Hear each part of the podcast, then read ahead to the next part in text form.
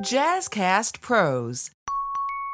Welcome back to Beauty Boss Millionaire. I'm your host, Falicia Fracassi, and the objective of today's episode is really preparing you if you wanted to sell your business. Welcome back to the Beauty Boss Millionaire podcast with daily on the go episodes packed with testimonies and business tips to help you create financial freedom through entrepreneurship.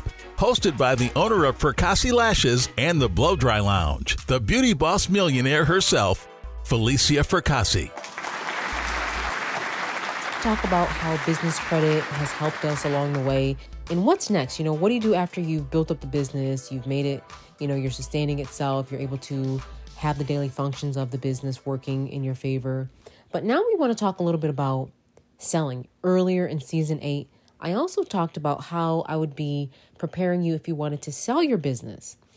The reason why I talk about this is because a lot of entrepreneurs, after they get it going and they're they're holding on to it, actually three things can happen. The first thing is you either keep it consistent, try to see it to the end, and somewhere along the line eventually starts to die off. It's a it's a dying trend. That's just unfortunately every business has a life. You know, look at we used to all have Polaroids. Now we don't even have film in our cameras. So every business unfortunately has some type of point where it maybe will die off unless you can reinvent the business.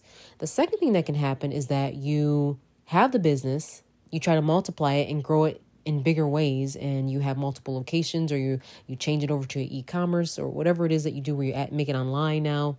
And the last thing that you can do with your business is you can actually sell your business.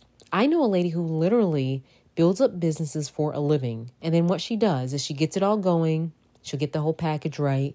She'll get the revenue stream. She's tracking everything. She has actual real numbers for you to look at to see how your business is doing and how healthy it is so that other people can see it the it's called EBITDA is basically you know the the debt to income ratio. You can see all these different numbers on these reports, and then what she'll do is she will actually sell the business.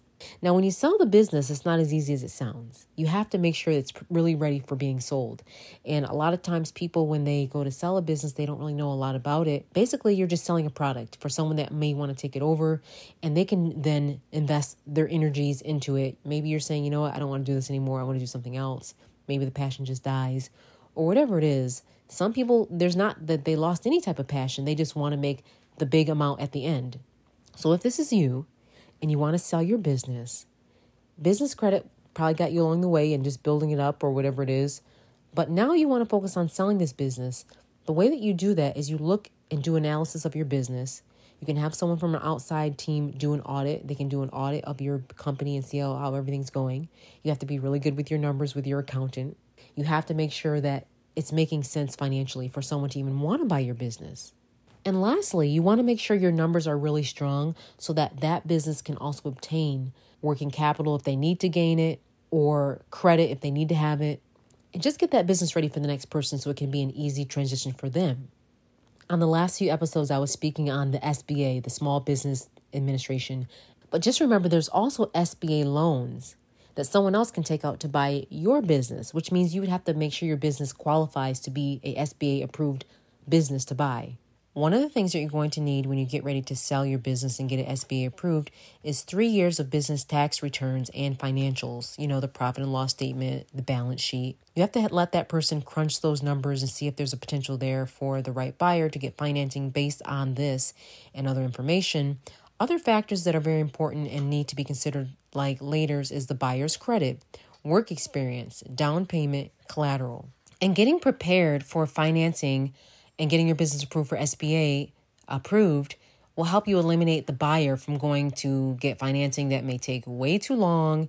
And you know maybe they're just not really ready and you know how long these loans approvals take. And plain they just might be too busy for your deal. Remember it takes time to get these things sold, and time can really kill the deal if you want your deal to be moving.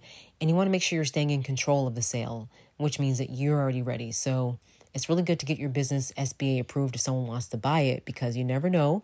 Uh, I've seen so many small businesses that have been outbought or they they're being they're being bought out by bigger companies because they see them as either a competition or they see them as um, a, a different way to gain customers. There's so many things that people that are truly in the business arena, will they look at your business and see it and say, could I add this to my portfolio?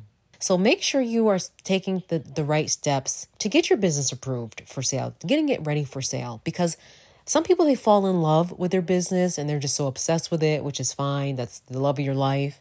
And then there's some people that say, okay, I can do something else. I, I rather birth this baby out, get it ready, and sell it off to someone else that will take it further. And there's plenty of people that have done that.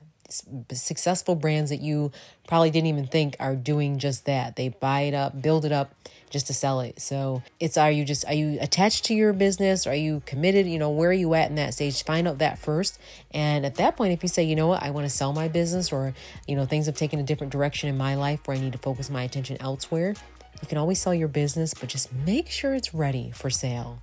I hope all of this has helped, and thanks for tuning in to Beauty Boss Millionaire. That's it for today. Tune in tomorrow for the Beauty Boss Millionaire podcast. And don't forget to follow the Beauty Boss Millionaire, Falicia Fracassi, on Instagram, Facebook, and TikTok at Beauty Boss Millionaire.